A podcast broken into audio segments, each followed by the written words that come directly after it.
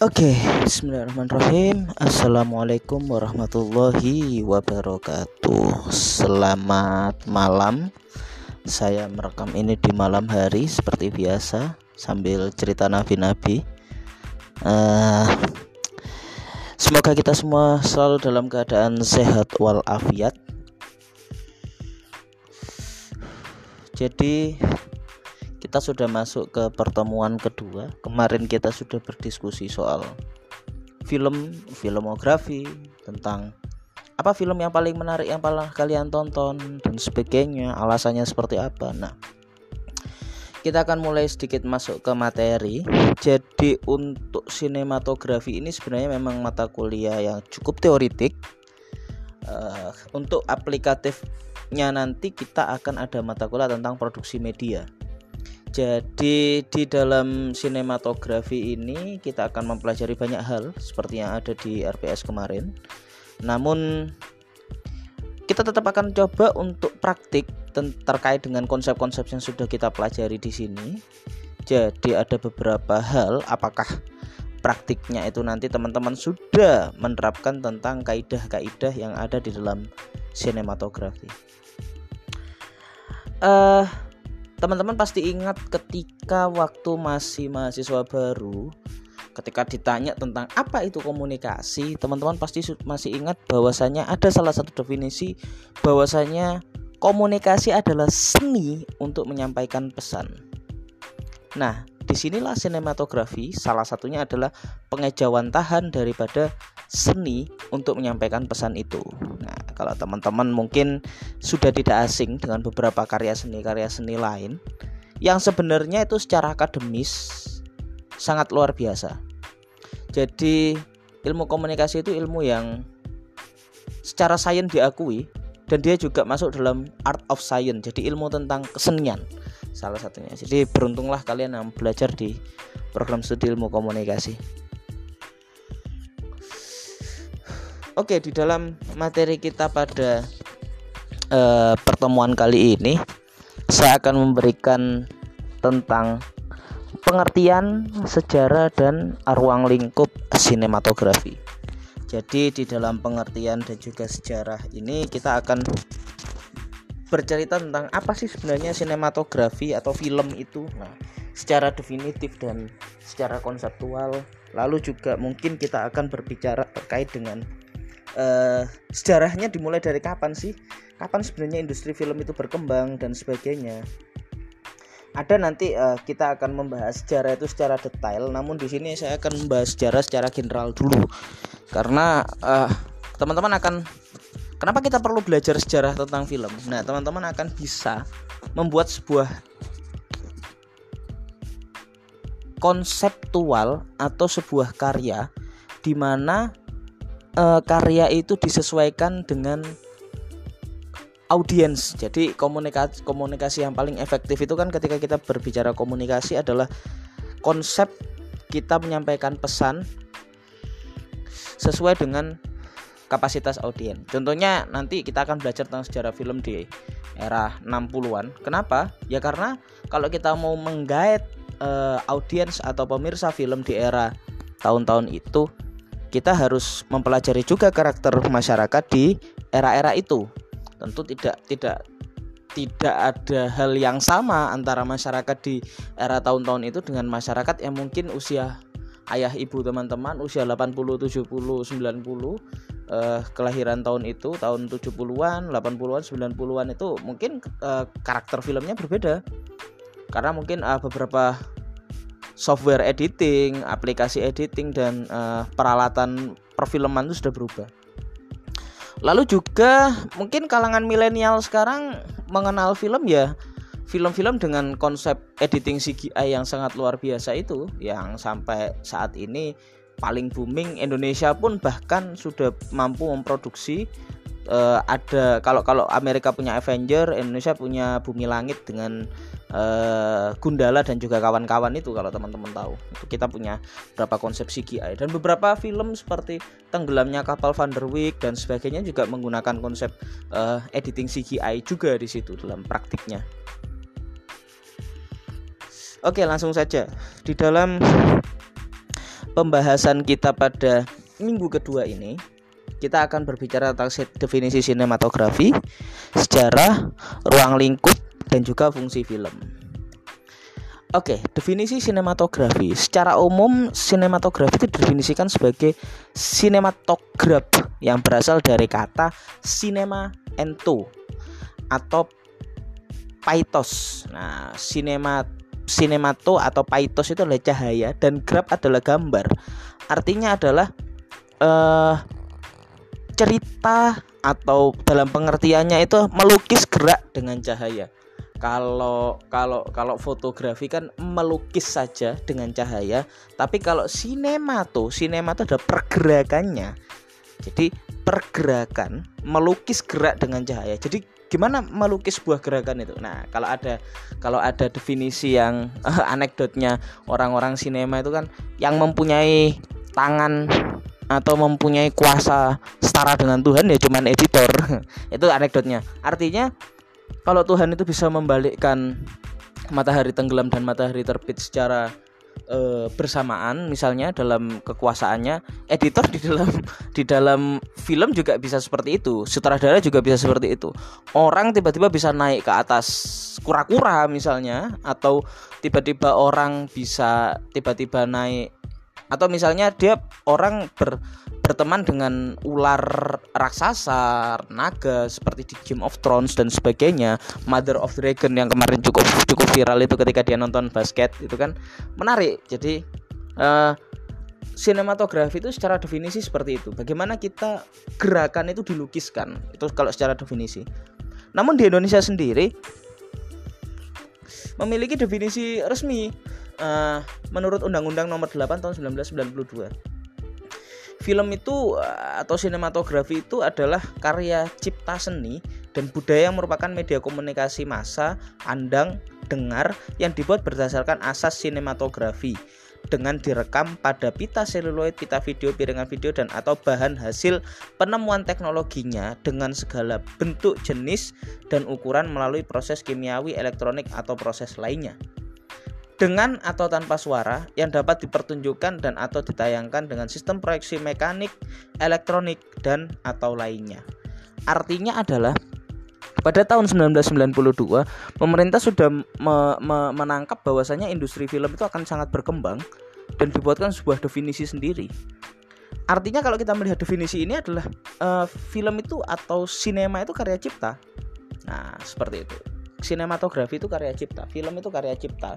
Uh, masuk ke dalam uh, definisi seni, dia masuk dalam definisi seni sebagai sebuah media komunikasi massa yang dibuat berdasarkan asas sinematografi dan direkam pada medianya. Entah itu pita seluloid, pita video, piringan atau bahan. Kalau sekarang sudah digital semua karena definisinya tahun 1992 belum ada media digital mungkin definisi yang digunakan pada saat itu. Tetapi ada kata segala bentuk lainnya berarti masuk uh, media digital video-video yang ada di media digital uh, sudah masuk uh, definisi ini menurut Undang-Undang Nomor 8 Tahun 1992.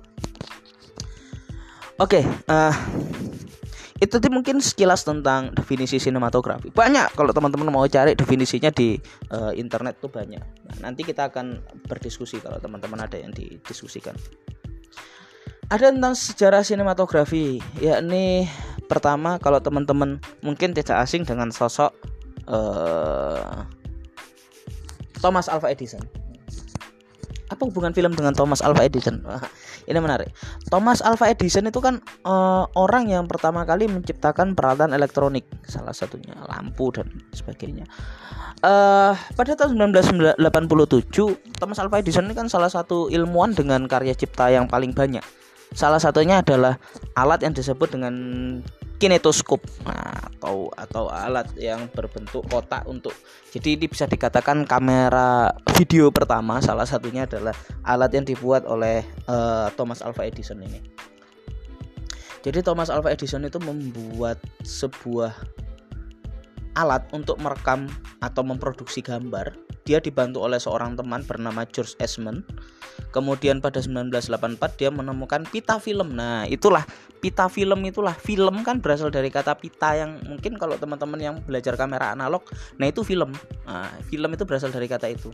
Ada peorasi makna film itu didefinisikan sebagai movie. Nonton apa? Nonton film. Ya memang pada zaman dulu yang ditonton ya pita itu tapi sekarang sudah menjadi kata serapan bahwasanya movie vi, uh, dan sinema itu adalah film itu film itu bisa masuk ke movie dan sinema. Menjadi kata kata kerja bukan kata benda. Nah, seperti itu. Menjadi kata kata kata sifat atau kata kata kerja sifat bukan kata benda lagi kalau kalau zaman sekarang. Tahun 1891, Isman dibantu dengan temannya Hannibal Goodwin memperkenalkan satu roll film yang dapat dimasukkan dalam kamera pada siang hari.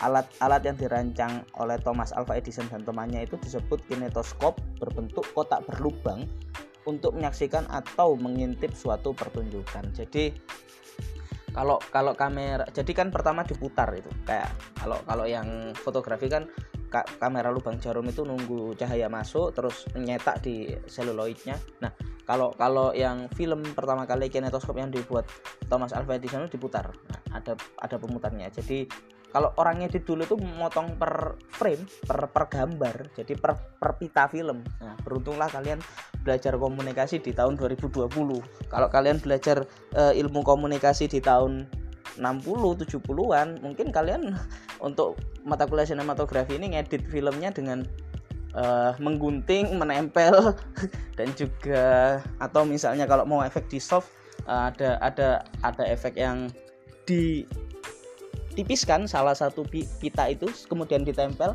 agar gambarnya sedikit ngeblur itu eh, teknik-teknik zaman dulu. Nah sekarang semuanya sudah ada dalam software editing.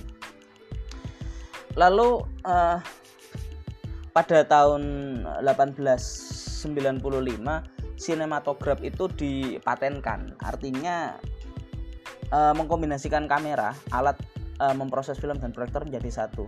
Ada Lumiere bersaudara tahun-tahun itu tahun 19 eh, 1895 itu menyebut peralatan baru kinetoskop dengan sinematograf. Jadi e, secara definitif pertama kali sinematograf menjadi muncul adalah sebuah alat. Sama dengan film ketika pertama kali muncul ya pita seluloid itu disebut orang-orang sebagai film. Seperti itu. Lalu ada versi lain. Ada versi lain dari sejarah film. Kalau dulu kalau sekarang teman-teman ngedit film mungkin tidak asing dengan FPS atau frame per second. Nah itu uh, dulu ada versi lain ini ada beberapa sumber juga. Bisa teman-teman bisa baca saya cantumkan sumbernya di PPT pada tahun 1972 ada orang bernama Edward Muybridge yang merupakan fotografer Inggris. Dia menghabiskan sebagian besar hidupnya di Amerika mendapat pendanaan dari Leland Stanford untuk meneliti gerakan kuda terutama dari sisi gaya lengkap dan gerakan kaki kuda ketika dia berlari. Dia memanfaatkan kamera foto untuk memotret memotret gerakan kuda secara bersamaan. Dia gagal pada tahun 1972 itu gagal. Kemudian pada tahun 1977 atau lima tahun selanjutnya dia menemukan cara merekam gerakan kuda dengan mensejajarkan beberapa kamera secara berurutan lalu difoto. Jebret jebret jebret jebret jebret gitu. Jadi kalau teman-teman ngedit foto itu kan ada gambar per frame-nya itu. Itu salah satunya mungkin terus uh, industri film saat ini tuh salah satunya juga masih menggunakan konsep dasar mereka awalnya. Jadi gerakan kuda di kamera satu jadi kalau sekarang kan kamera ngikut gitu. Kalau enggak dulu tuh kamera satu jebret jebret jebret jebret baru nanti gambarnya di, ditempelkan lalu dilihat oh pergerakan kudanya seperti ini. Susah sekali dulu zaman dulu. Sangat susah sekali. Itu uh, menurut sejarahnya. Jadi pada hakikatnya adalah film itu cukup berkembang uh, semenjak uh, pas sebelum dan juga pasca perang dunia jadi sebelum perang dunia itu op muncul film tanpa suara, opera sabu. Nanti kita akan berbicara sejarah itu lebih detail terkait sejarah film dunia dan juga di Indonesia. Uh, kita akan berbicara itu lebih banyak juga terkait dengan apa perbedaan sejarah film di bagaimana perkembangan sejarah film di uh, dunia dan juga di Indonesia. Lalu ada juga tentang kita mempelajari terkait dengan uh, sejarah industri film, industri film di Indonesia dan juga di dunia. Jadi uh, ada industri film Hollywood, ada industri film pasca perang dunia, ada industri film Bollywood dan industri film lain. Mungkin di pertemuan selanjutnya kita akan bahas untuk hal itu. Jadi dulu itu orang nonton ya udah sejarahnya seperti itu. Awalnya ya mereka menggunakan film uh, atau menggunakan gam, melukis gambar bergerak itu awalnya ya untuk kepentingan uh, entah itu penelitian atau kepentingan hal-hal lain awalnya. Namun ternyata mereka berpikir, oh ternyata ini bisa menjadi industri yang menarik. Nah itu kita berbicara soal industri film nanti ke depan. Lalu ada yang selanjutnya adalah tentang ruang lingkup daripada sinematografi. Jadi dalam ruang lingkup sinematografi itu adalah bagaimana sih film di uh, karakteristik atau klasifikasi film itu. Nah, jadi ruang lingkup sinematografi itu adalah klasifikasi film berdasarkan beberapa hal. Ada yang pertama adalah tentang film form, apa itu film form, lalu film genre, apa itu film genre, lalu ada film style, apa itu film style. Kita langsung masuk saja. Film form itu adalah uh, klasifikasi film berdasarkan cara pembuatannya sebenarnya cukup banyak tetapi yang umum ada dua yakni tentang film eksperimental atau film yang dibuat tanpa mengacu pada eh, konsep-konsep uh, film yang uh, lazim misalnya film eksperimental atau film produksi biasa. Lalu ada film produksi film produksi film film realis. Tuh film film eksperimen selain film eksperimental itu kan film-film yang misalnya seperti film uh, kalau teman-teman menonton film City. Nah, film City itu film yang menarik. Itu kalau teman-teman lihat kan semua gambarnya itu hitam putih. Jadi ketika semua uh, gambar saat ini bisa kita bisa menggunakan gambar-gambar uh, berwarna, tapi di era saat ini ada orang yang masih memproduksi film dengan cara hitam putih. Atau ada juga uh, film yang dibuat dengan bantuan teknologi robot atau misalnya ada juga film yang film dokumenter yang dibuat dengan memasangkan kamera pada binatang. Nah, itu itu itu beberapa cara yang tidak lazim film eksperimental. Gambarnya akan sangat unik sekali, akan sangat unik memiliki kekhasan dan tidak bisa diduplikasi. Itu film eksperimental. Lalu ada film produksi biasa. Film produksi biasa di sini adalah film yang biasa kita produksi seperti media film iklan atau film-film yang lain lalu ada uh, itu diproduksi dengan uh, standar produksi sinematografi yang benar dan baik. Lalu ada film animasi. Animasi ini film yang dibuat dengan manfaatan gambar lukisan maupun benda-benda mati seperti boneka meja kursi. Ya tidak mungkin teman-teman tidak asing lah dengan Tom and Jerry atau yang lain seperti itu.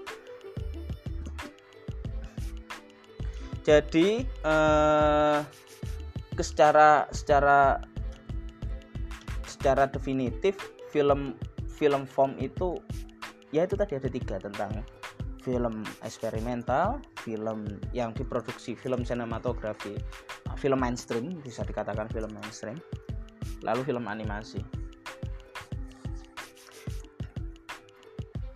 Lalu ada tentang genre, film genre. Apa itu film genre? Film genre itu ruang lingkup yang berdasarkan klasifikasi tema yang diangkat dalam film itu. Ada film komedi, ada film tragedi, ada film action, ada film horor, ada film drama, ada film dokumenter dan sebagainya. Lalu ada juga film uh, sci-fi. Jadi uh, genre itu temanya, ada dokumenter, ada sci-fi. Itu itu kita mungkin teman-teman yang dibayangkan film itu oh hanya terdiri daripada uh, film kondisi-kondisi film itu kan gitu kan. Ternyata tidak. Ada film form tadi itu lalu nanti juga ada tentang film style.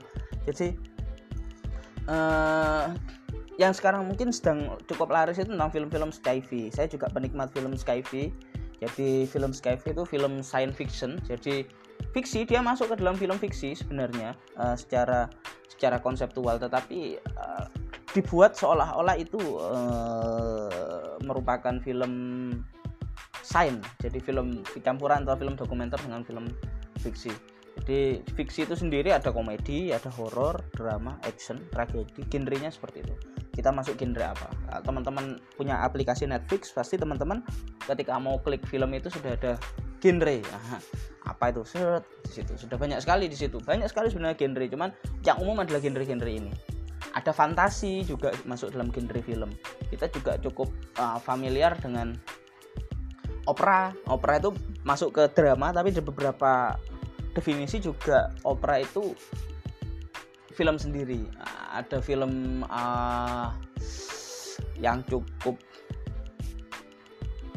booming pada tahun 1990-an itu film kolosal. Nah, film kolosal film-film Cina Jackie Chan, film-film Stephen Chow kalau teman-teman yakin itu itu uh, itu film-film yang kolosal cukup cukup anu, cukup cukup banyak pada saat itu.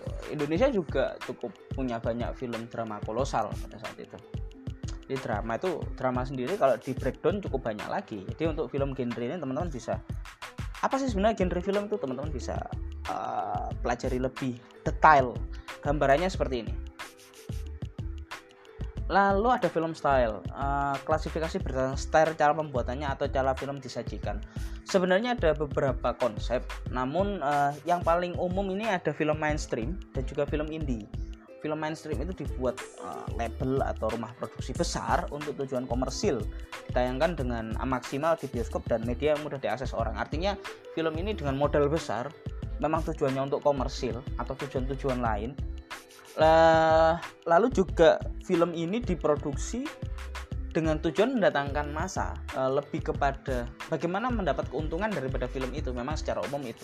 Atau keuntungannya bisa berupa uang bisa berupa propaganda politik suara dan sebagainya macam-macam keuntungannya lalu untuk film indie film indie dibuat oleh komunitas itu mereka biasanya mengedepankan unsur idealismenya. Maka kalau teman-teman lihat film Tili itu meskipun mereka sudah menjadi rumah produksi tapi bisa dikatakan film indie. Karena uh, mereka ditayangkan di festival-festival.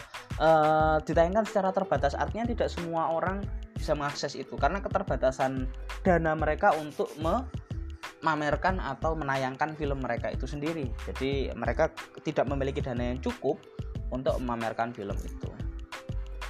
Lalu uh, ini tadi sudah masuk ruang lingkup film lalu kita akan masuk ke dalam kegunaan film. Jadi sebenarnya kegunaan film itu banyak sekali banyak sekali. Tapi yang bisa saya sarikan ada enam paling tidak dari kegunaan film pertama adalah alat komunikasi sudah jelas. Menurut undang-undang dan definisi tadi sudah jelas uh, film itu adalah alat komunikasi. Dan yang sekarang sedang berkembang adalah industri entertain uh, dari film. Jadi film itu sekarang lebih fungsinya kepada media hiburan yang media hiburan itu akan mendatangkan masa dan juga uang. Maka uh, film itu juga masuk menjadi media komersil. Jadi uh, film itu menjadi media komersil. Lalu film juga menjadi media pelestari budaya jadi film itu juga menjadi media di mana budaya itu dapat dipertahankan. Contohnya yang paling menarik adalah film tentang masyarakat Samin uh, karya Dendi Laksono Watchdog community kalau teman-teman watchdog dokumentari kalau teman-teman melihat film film-filmnya Mas Dandi itu. Masyarakat Samin itu kan sempat konflik ya dengan pemerintah. Eh, pada saat itu pemerintah provinsi Jawa Tengah pemerintah pusat dan juga pihak semen Indonesia di mana tanah mereka itu dipakai untuk industri semen. Sedangkan menurut mereka daripada di tanah mereka masih banyak daerah-daerah lain di di Indonesia itu yang bisa uh, untuk dipakai. Misalnya di luar Jawa dan sebagainya menurut mereka untuk untuk industri semen. Padahal mereka menggantungkan kehidupan mereka dari masyarakat samin menggantungkan kehidupan mereka dari bercocok tanam nah kalau misalnya itu jadi industri semen akan hancur tanah mereka ekosistem alam mereka akan hancur dan mereka nggak bisa ngapa-ngapain. Mereka itu kan uh, memiliki budaya yang tidak mau berdagang tidak mau membeli uh, menjual barang dagangannya. Jadi mereka tuh kalau mau makan ya bukan dari hasil hasil dari berdagang. Mereka makan itu ya dari apa yang mereka tanam. Nah konsepnya seperti itu. Kalau orang-orang Samin. Itu sangat luar biasa semenjak munculnya filmnya Mas Dandi soal itu kita jadi tahu oh ternyata di Jawa itu masih ada tuh adat-adat seperti itu. Meskipun beberapa mungkin sudah tidak asing. Tapi orang-orang yang secara umum banyak hidup di kota mereka akan tertarik oh ternyata di Jawa ada seperti itu. Akhirnya film itu memiliki dampak yang sangat luar biasa. Menjadi perdebatan panjang di awal-awal tahun 2017 pada saat itu tentang uh, film Samin. Lalu menjadi media dokumentasi dan publikasi. Salah satunya adalah uh, kalau teman-teman melihat pidato-pidato Bung Karno pidato-pidatonya Pak Soeharto semua presiden kita kalau tidak ada film atau tidak ada sinematografi kita tidak akan bisa mendengar atau menyaksikan bagaimana cara Bung Karno berpidato, cara presiden-presiden kita berpidato, atau paling tidak adalah bagaimana naskah proklamasi itu dibacakan dan sebagainya. Lalu eh, mungkin teman-teman tidak tidak tidak memiliki kesempatan untuk bagaimana sih sebenarnya produksi eh, tugas misalnya. Kalau kalau perkuliahan misalnya. Kalau nggak ada film kan kita susah juga me memberikan penugasan. Kan sekarang atau eh, teman-teman yang sedang melakukan PPMT, PHP 2D dan sebagainya bayangkan kalau tidak ada film teman-teman mau mendokumentasikan dan mempublikasikan kegiatan teman-teman dengan cara seperti apa? Nah, itu menjadi hal yang menurut saya perlu untuk di kita kita kita nikmati bersama. Dan yang terakhir, yang paling menurut saya berbahaya atau menurut saya paling uh, kompleks dari film adalah film sebagai media propaganda. Ini sangat tidak kentara. Di film sangat tidak kentara. Karena apa? Karena kita nonton film untuk hiburan. Nah, kalau menurut teorinya orang psikologi, kalau teman-teman belajar psikologi komunikasi, kita akan mudah sekali menerima setiap informasi itu ketika pikiran kita menjadi alpha. Alpha itu uh, setengah sadar. Artinya orang sudah masuk dalam alam bawah. Komunikasi kita sudah kita sudah bergerak berdasarkan alam bawah sadar kita.